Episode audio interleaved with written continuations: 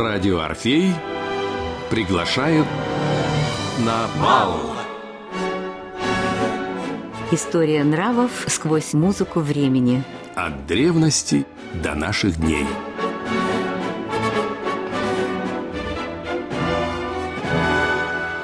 Программа подготовлена при финансовой поддержке Федерального агентства по печати и массовым коммуникациям.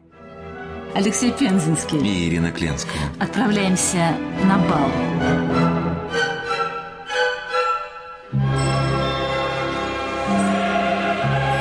Тем более, что сегодня нас ожидает путешествие на удивительной волне, несущей пену дней.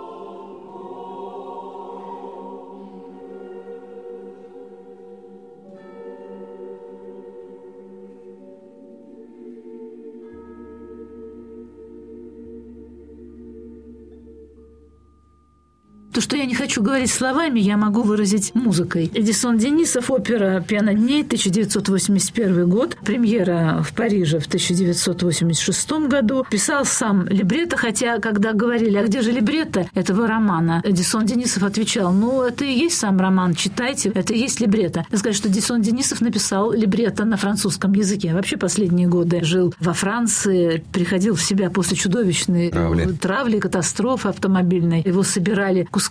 И надо сказать, что удивительные остались его разговоры, записанные книгой его жены о нем. Странный перелом в его судьбе произошел после катастрофы. Вспоминает жена его, он странным образом изменился. Он стал более молчалив, хотя и так был совершенно Не неразговорчивым человеком, очень скрытным, очень закрытым, очень отдаленным от всех. И после катастрофы произошло изменение личности. Он стал, может быть, более странным, как говорили многие люди, которые его видели. С одной стороны, нежным, а с другой стороны, более таким жестким. Вот как это соединялось. И темы, которые его занимали, тоже изменились. В основном он занимался религиозными сюжетами, религиозной музыкой. Борис Виан – это, пожалуй, что-то на другом полюсе. Совсем. Ир, извините, я перебью вас. Вы сказали, что я выражаю словами то, что я не могу выразить музыкой. Мне пришло в голову, что эта же фраза, но с точностью да наоборот, она приложима к Борису Виану. Может быть. Что он выражал музыкой то, что не мог выразить словами. Он же был джазовым музыкантом. Он прекрасно играл на трубе и солировал, говорят, во многих кабачках Парижа.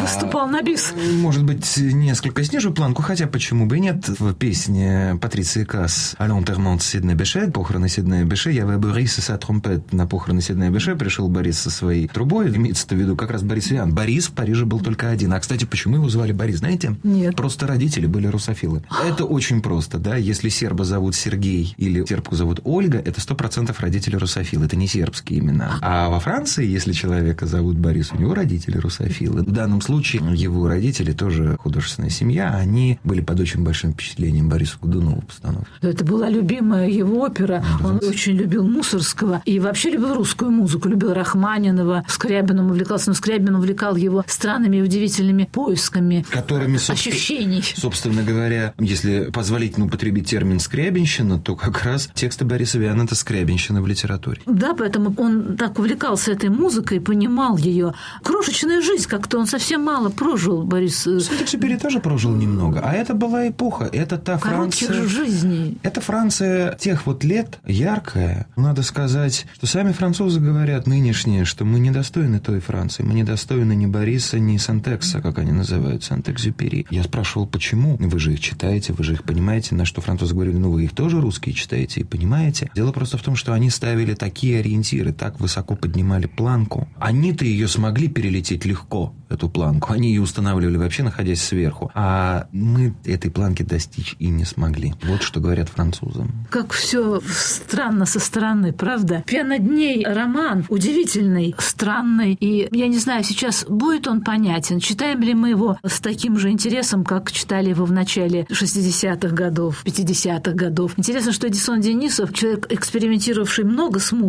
он захотел написать именно оперу, хотя выделил самый важный для него момент лирические отношения лирических героев. У Виана акцент другой. Может быть, я не права, но ему казалось, что все чувства, которые мы испытываем, все ощущения, все высокие мысли, высокие идеи, они все разбиваются, они все превращаются в смешное месиво, которое уносит пена дней. Не случайно, когда героиня Хлоя, главная, заболевает, у нее обнаруживается туберкулез, а этот туберкулез, эта страшная болезнь в виде цветка. И вот этот цветок нужно нейтрализовать другим цветком, враждебным кувшинке. В этих легких растет кувшинка и превращается другой цветок, который своим запахом эту кувшинку убьет. Такой странный, с одной стороны, ведь согласитесь, лишь красивый и неожиданный образ в легких растет кувшинка, она уничтожает легкая героиня, уничтожает ее жизнь, и нужно найти другой цветок, который своим запахом ее убьет. И это такая изящная манера вызывает отвращение. Я, вы знаете, с другой стороны, хочу немножко взглянуть на фигуру Виана. Мистики таких людей называют человеком черной луны. Что это значит? То есть это такая странная, изматывающая энергия. В том числе она может по-разному проявляться. Изматывающая энергия бывает не только по черной луне. Так, людям, прочно стоящим на Земле и считающим, что наши тела управляются исключительно биохимией, просьба сейчас переключиться на что-нибудь другое. Что такое черная луна? Это травестия. Ну, черная луна всегда дает прекрасное чувство юмора. Способность увидеть абсурдность в повседневных ситуациях. Понимать, что большинство наших действий есть ритуал. И один ритуал всегда можно подменить другим, абсолютно противоположным. Суть от этого не меняется. Ну, грубо говоря, там лозунг «Народ и партии едины» в своем воображении легко заменить на лозунг «Глокая куздра будланула бакра», да, с тем же восклицательным знаком. Суть будет абсолютно та же. Это всего лишь ритуал. И черная луна очень часто приводит к тому, что человек заигрывается.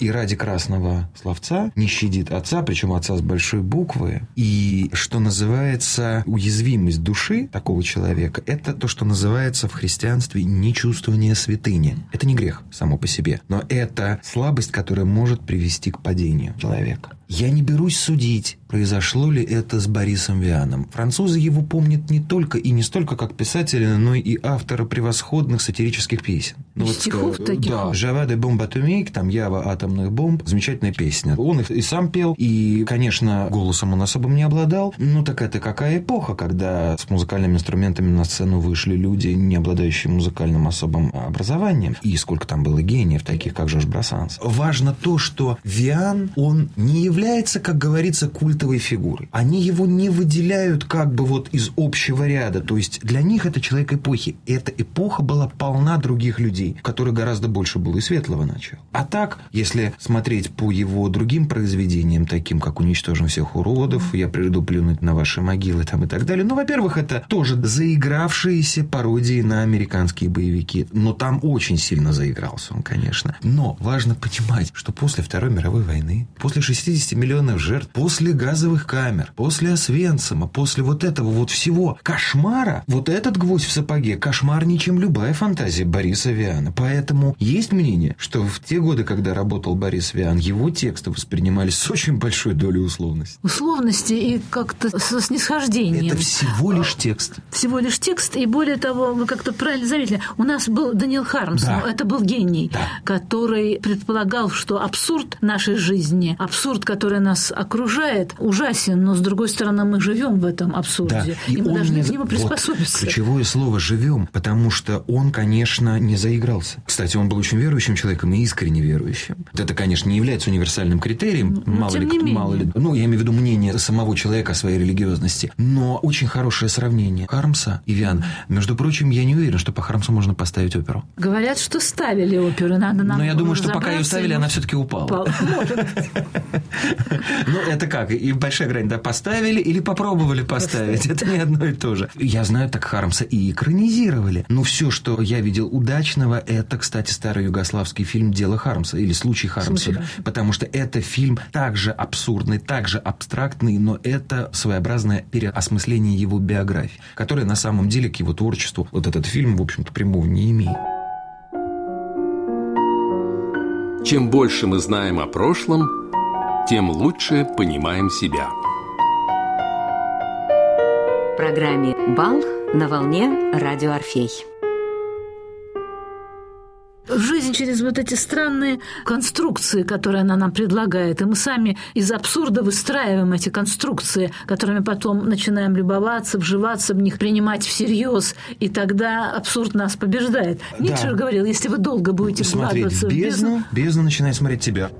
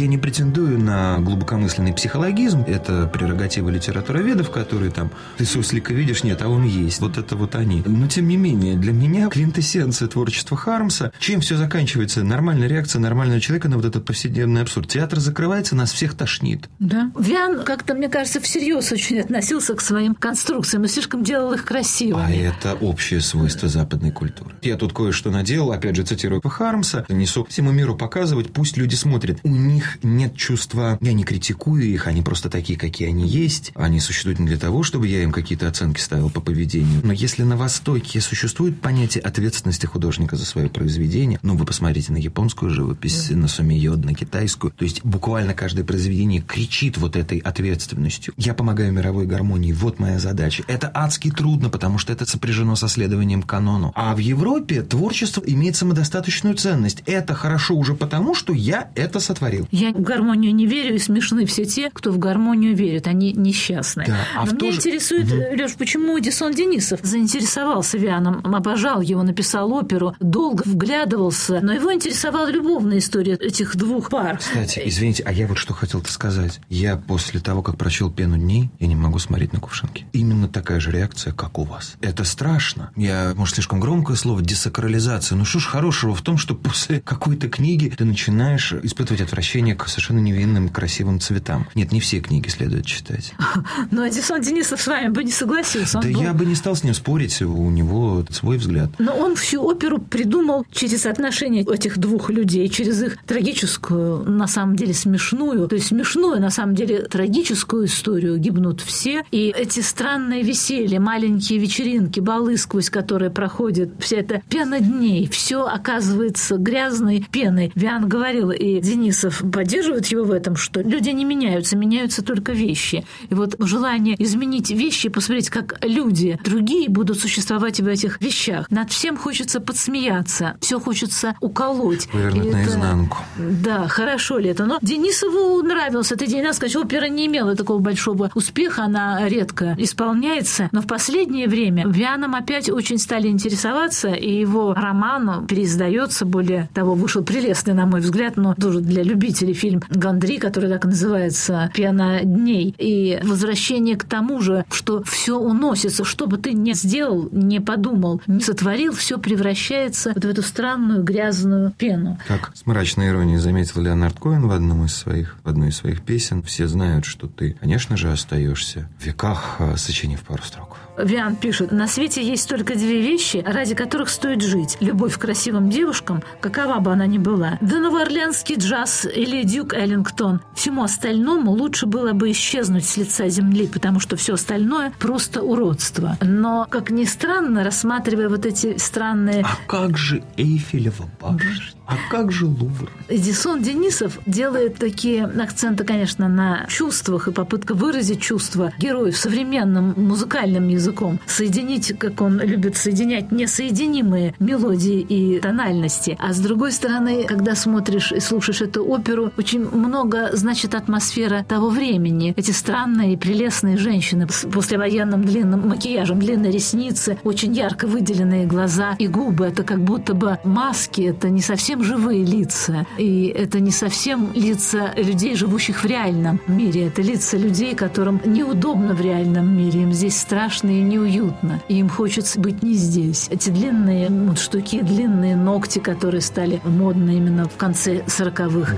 да. годов. С другой стороны, мода Кристиана Диора, которая решила, что женщина так долго была не женщиной во время войны, она была так изуродована эпохой да. и временем, да. что сейчас есть смысл любоваться женщиной женщины. И да. появляются знаменитые платья Кристиана Диора, узкие талии и широкие юбки, и нижние юбки. Действительно, когда смотришь эти наряды, думаешь, как это прелестно, и впервые появляется слово «сексуально», как это сексуально, как привлекательно, не со знаком минус и с ужасными осуждениями, да. а с восхищением. Но война как хочется не кончилась. быть так же. Но война не кончилась. Войны продолжаются. Это война в Индокитае, кстати. Они песня того же Бориса Виана «Дезертир». Одна, кстати, считается из лучших лучших французских песен всех времен и народов. Там никакой вот такой вот обесмысливающей травестии там не наблюдается. Там, наоборот, человек, который дезертир, да. он также заслуживает сострадания, уважения, симпатии, как и любой другой человек. Что такое дезертир? Не каждому под силу выдержать страх жизни и ужасы Конечно. надвигающейся беды. Не каждый Конечно. с этим справится. Конечно. Но в «Пене дней», собственно, и Денисова увлекло, мне кажется, в этом романе та же история, может быть, что человек так прекрасен, прекрасен и так хочет красоты и чистоты, но жизнь его все равно скомкает, сожмет. Все равно в легких будет эта кувшинка. В легких самой прелестной девушки Хлоя. Это кувшинка, которая тоже прекрасна, но которая уничтожает и которая превращается в ужас, который тебя забирает. Там много таких... Э, Экзистенциализм. В музыке это и Денисову, надо сказать, удалось. После нее трудно, весело и как-то радостно существовать. Хотя он говорил, что когда писал оперу «Пьяно дней», то основной сюжет и основная музыка, на которую он ориентировался, это был Верди «Травиата». Это та же история лирическая, говорил он. Хотя, конечно, большая разница «Травиата» и «Хлоя». Но, тем не менее, интересное переплетение сюжетов, переплетение влияний. Ему, сочинившему совершенно современную музыку без нежных мелодий, ему нравится Верди «Травиата», и он считает, что это две вещи одного порядка, одного направления, одной интонации. То есть это рассказ о несчастливой любви и о жертвенной любви, о том, что ты должен научиться жить, понимая, что ты должен отказаться от самого радостного, что есть в твоей жизни. И ты должен принять самое ужасное, что должно произойти в твоей жизни. Как с этим смириться? Ну вот, все пена дней унесет. История нравов сквозь музыку времени. В программе «Бал» на волне «Радио Орфей» такая вроде бы комическая история. Там все ведь через смех, они все смеются, они все потрунивают друг над другом, они все чуть-чуть ерничают, они все пытаются Короче, ведут себя как обычные французы. Французы. Как... Они так себя и ведут. Но... И всегда так себя вели. То, что они с гордостью, вот это качество, которое осуждается их соседями, особенно северо-восточными германцами, неглиженс, небрежность. Хотя это не очень точный перевод, но по-другому перевести никак. Вот это вот, что и вот у Брейля это есть avec négligence, небрежность, с разгильдяйством. Ну, собственно говоря, именно в силу своей неглижанс во Франции невозможна тоталитарная диктатура. Потому что старший брат нам вечно будет служить объектом для насмешек и анекдотов, как и у нас. Но здесь насмешка и анекдот потихонечку превращаются в какие-то мрачные фигуры. Да? Нельзя отказать, конечно, Эдисону Денисову и Вяну в образах, которые созданы, которые запоминаются и страшны. Например, образ мыши. Безобидная угу. мышка, которая все время сопровождает Хлою. Она как будто бы повторяет все ее движения движение, она как будто бы чуть-чуть мешает, а потом выводится в другую сторону. После смерти Хлои она кончает жизнь самоубийством. То есть все, кто счастлив какое-то время, все обречены. А как он э, в романе «Зверушку» это убивает? Мышь? Там непонятную. Там не, не мышь, там вообще непонятная зверушка. Я не но, ну, знаю. Но это... эти образы страшны. Страшны. Ты чувствуешь недолжность. Вот это писать нельзя. Есть вещи, как говорил Карамзин, которые, может быть, можно сказать, но не написать. Есть все-таки здесь переход. А с другой стороны, стороны, опять же, повторим, во-первых, после Второй мировой войны, во-вторых, атомная бомба только что пущена в ход, но просто еще не до всех дошло, что это такое. То есть не просто пущена, в 46 году появляется роман «Пьяно дней», в 46-м да. написан, в 47-м напечатан, в 45-м да, да. атомная ну, бомба. В 45-м атомная бомба, но еще, до... еще не ясно, что такое радиоактивность, это все в развитии. Не исключено, что поэт же он не только в России больше, чем поэт. Вианта писал эту вещь уже в 45-м, как раз выхватывая вот это, то, что висело в воздухе, этот горячий горячий ветер Хиросимы и Нагасаки, а потом уже конец 40-х бомбы появляется у нас. Сталин это все уравновешивает, начинается гонка вооружений, молоты наковальни, между которыми оказывается старая несчастная Европа. И обыкновенная человеческая жизнь. Это кто-то сказал во время франко-прусской войны с изобретением пулемета ваше выживание на поле боя – это уже вопрос не вашего героизма и умения, а лишь вопрос статистики. После атомной бомбы это даже уже не статистика. Поэтому, может быть, и Дисона Денисова Виана привлекает вот это странное наше существование. Мы вроде бы все живем, радуемся, веселимся, но мы все под прицелом странных событий. И неспроста написание оперы начала 80-х 80 это совпало с новым, уже теперь, как мы знаем, финальным витком гонки вооружений, холодной войны, кстати говоря. Хотя, конечно, Дисон Денисов совершенно был далек от политики, она была ему мало Поли... интересна. Он, конечно, был далек от политики, но политика не так далека от нас, как нам бы этого хотелось. Мы же не инопланетяне, мы ходим по одной и той же земле, дышим одним и тем же воздухом. И когда что-то рассеяно в воздухе, у нас нет ни малейшего шанса его не вдохнуть. И когда люди танцуют танго, и Париж смотрит э, в окно, и звезды сверкают, и платья женщин развиваются, мужчины прекрасны,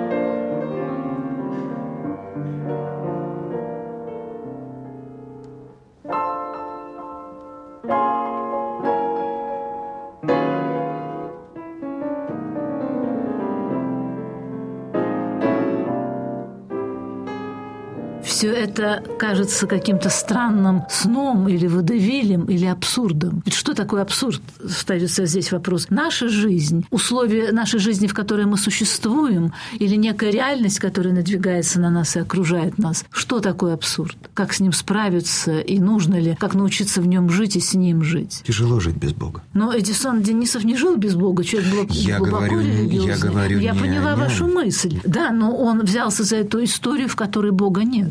Вот именно в силу того, что он был верующий. И вот, как мне кажется, главная нить, главная, что называется, сентенция вещи о том, что без Бога построить ничего нельзя. Хотя бы внутри самого себя. Вы не найдете Духовного э, стержня, мерила, компас, компас. Для чего все это? Да, ради чего все это? Но возникает второй вопрос, который не менее занимал Виана и Денисова. Хотя Денисов в опере говорит только о любви, и вот эта странная линия, и музыка, это джаз, который там звучит. Музыка ведь очень красивая Да. у Денисова. Эти пронзительные какие-то мелодии, танцующие пары.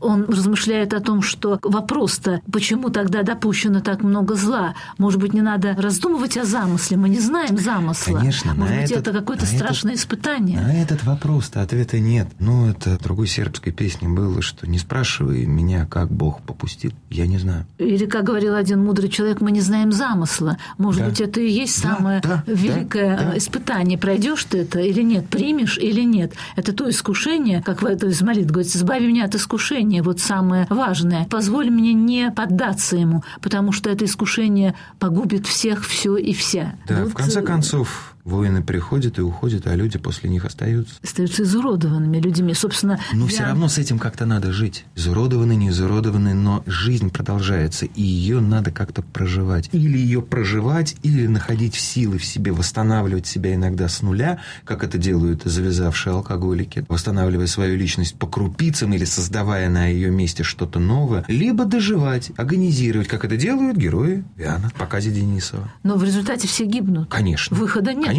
потому что они продолжают жить так, как будто ничего не случилось. Пытаются имитировать, цепляются за вот эти старые, условно говоря, довоенные шаблоны. А по созидательному пути идти, естественно, гораздо труднее. Иногда невозможно. В каком-то смысле, может быть, это и, и тупик. Нет, нет. Найти в себе силы трудно. Нет, это как раз не тупик. Кувшинка расцвела. Так вот, там вот она и расцвела, что они не нашли в себе сил. Вам так кажется? Я уверен в этом. Впрочем, версии приходят и уходят, а музыка остается. Я вообще считаю, что самые важные вещи нужно говорить тихо. Лучше в полголоса. Так говорил Адисон Денисов. Окончен бал, погасли свечи. Итак, до следующей встречи.